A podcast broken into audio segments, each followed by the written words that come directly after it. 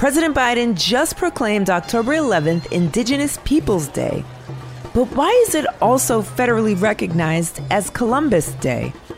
Today, we'll get into the history and meet one of the leaders behind the movement to change the holiday's focus in the future.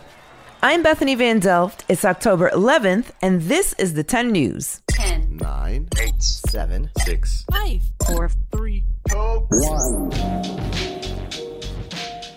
You've probably heard the rhyme In 1492, Columbus sailed the ocean blue. 300 years later, the first documented celebration of his voyage took place in New York City. Columbus Day became an official U.S. holiday in 1937 and was observed on the second Monday in October starting in 1972. But since its creation, Native Americans have objected to the holiday because Columbus didn't discover America and because of the horrific mistreatment of the indigenous people he encountered when he arrived.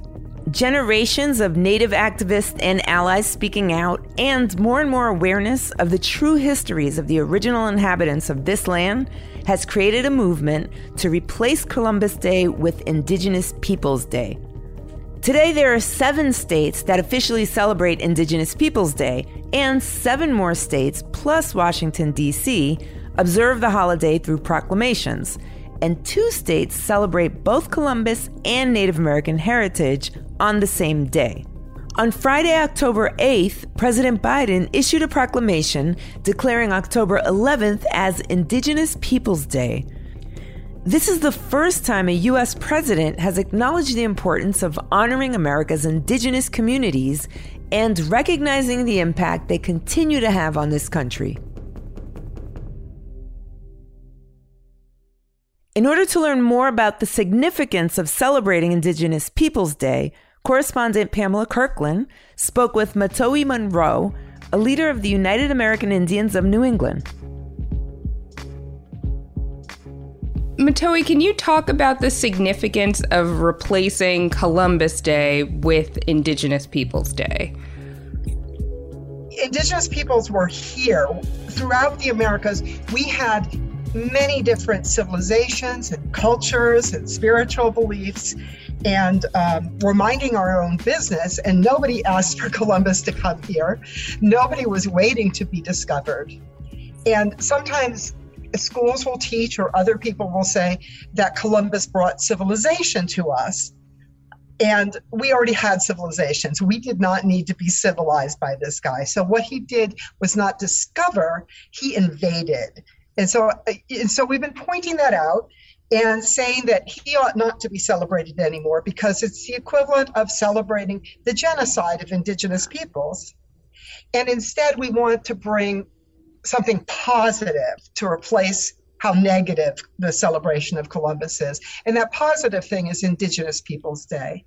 It gives schools and communities a really great opportunity to be able to learn more about the indigenous peoples right there where they're living. It is really important because unfortunately, some non native people seem to think that we're actually extinct. And I'm not kidding. Like, we are sometimes asked if we're extinct. Yeah. And we are still here. We are um, alive. We are thriving. We are reviving our languages. We are continuing our cultures and um, we have a lot of things to say. So it's important that um, everyone learn about and learn to respect indigenous peoples who are here and now. You mentioned that this is something that people have been pushing for for decades. Um, why do you think now is the time when we're finally starting to see a shift from celebrating Columbus Day to more communities, more cities, more states embracing Indigenous Peoples Day? Every year there's been an increasing number of cities and small towns and states that are starting to do this and that has been great but i think it's really picked up a lot in the last um, couple of years for a lot of reasons.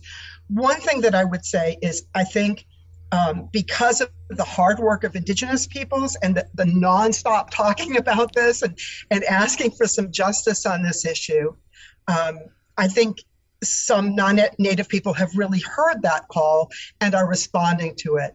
I would also say this though um, the work of the Black Lives Matter movement and the work that they've done to um, focus people on white supremacy in this country and the racism that exists in this country has been really important. I, and I think that that work has also helped to open up people thinking more about Indigenous issues as well.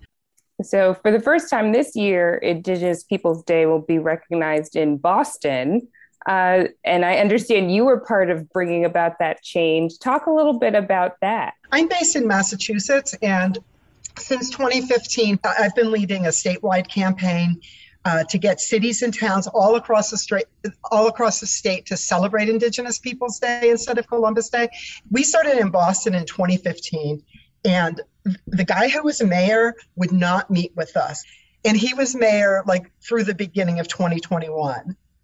So um, now there's an acting mayor in Boston. Her name is Kim Janey, and she's a black woman, and she heard us. Uh, she issued an executive order saying that Boston will now celebrate Indigenous Peoples Day, and it was amazing. The mayor, um, in the executive order, acknowledged that Boston is situated on the land of the Massachusetts tribe. And that's the first time that the city of Boston has acknowledged that. So wow. for the Massachusetts tribe, that was a big deal. You know, that was really meaningful because all of these years of, of not not being acknowledged. You mentioned land, and I wanted to talk a little bit about that. And you mentioned the original inhabitants of the land around Boston and the Massachusetts tribe. So, not too far away, you've got the Wampanoag tribe, the Nipmuc tribe. Part of the celebration of Indigenous Peoples Day is to acknowledge these indigenous communities as the original caretakers of the land. Why is it important to recognize the original inhabitants and the original stewards of the land we live on all across the country? First of all, they're not acknowledged and they should be. They're still alive. It's it's not like we're talking about people who are extinct.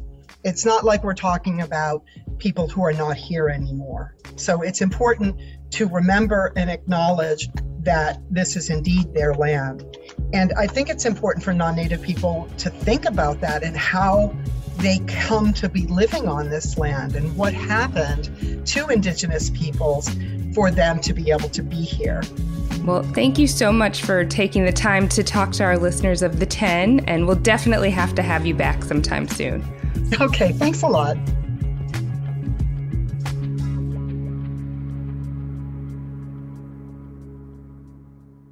You may have noticed we used a few different terms to refer to Indigenous peoples in our reporting throughout this episode.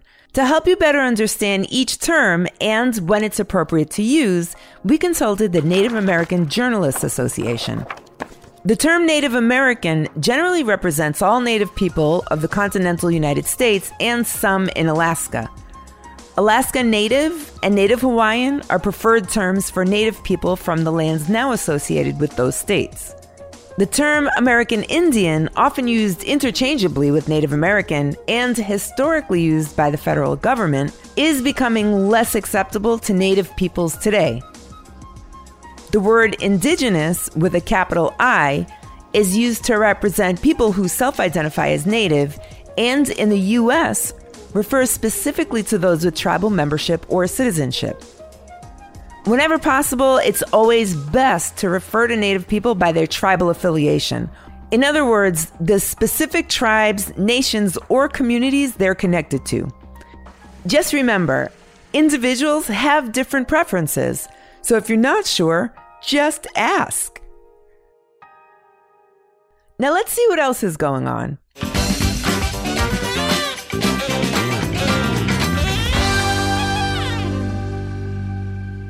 In West Coast news, a leak in a pipeline off the coast of Southern California has dumped more than 120,000 gallons of oil into the Pacific Ocean.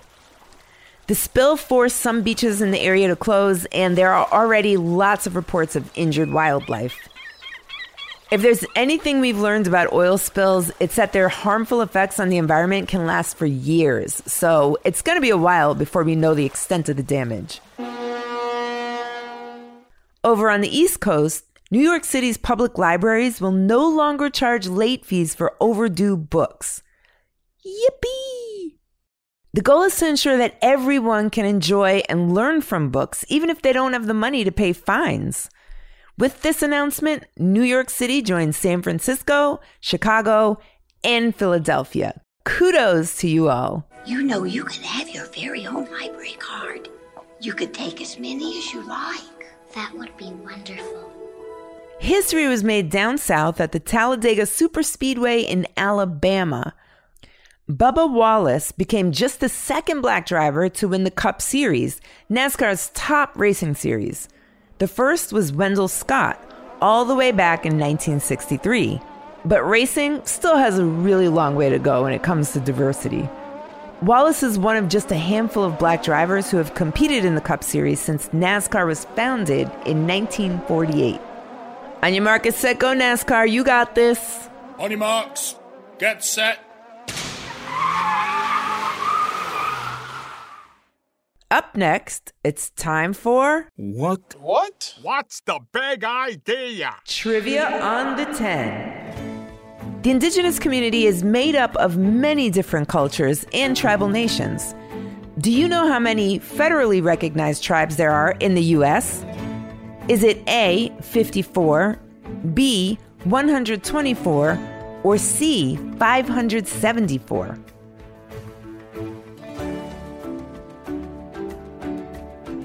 Did you guess it? The answer is C.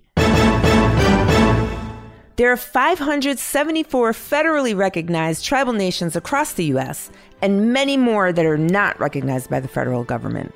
Because they're diverse in culture and language, different groups may use different names to refer to themselves. So, you may hear about nations, tribes, pueblos, native villages, as well as communities. Time's up! But before we go, here's a quick note for the grown-ups. Thanks for listening to the 10 News. Look out for new episodes on Tuesdays, Thursdays, and extras on Saturdays. You can go deeper into today's stories by visiting the10news.com. The 10 News is a co-production of Small But Mighty Media and Next Chapter Podcasts and is distributed by iHeartRadio. The 10 News creative team is returning library books and includes Tracy Crooks, Pete Musto, Andrew Hall, and Natalie Alonso. Pamela Kirkland contributed to this episode. Our production director is Jeremiah Tittle, and our executive producers are Donald Albright and show creator Tracy Leeds Kaplan. I'm Bethany Van Delft, and thanks for listening to the 10 News. Happy Indigenous Peoples Day! A great way to celebrate today. Learn more about the indigenous people from the land that you are standing on right now. Yes, right there. The land you're standing on right now.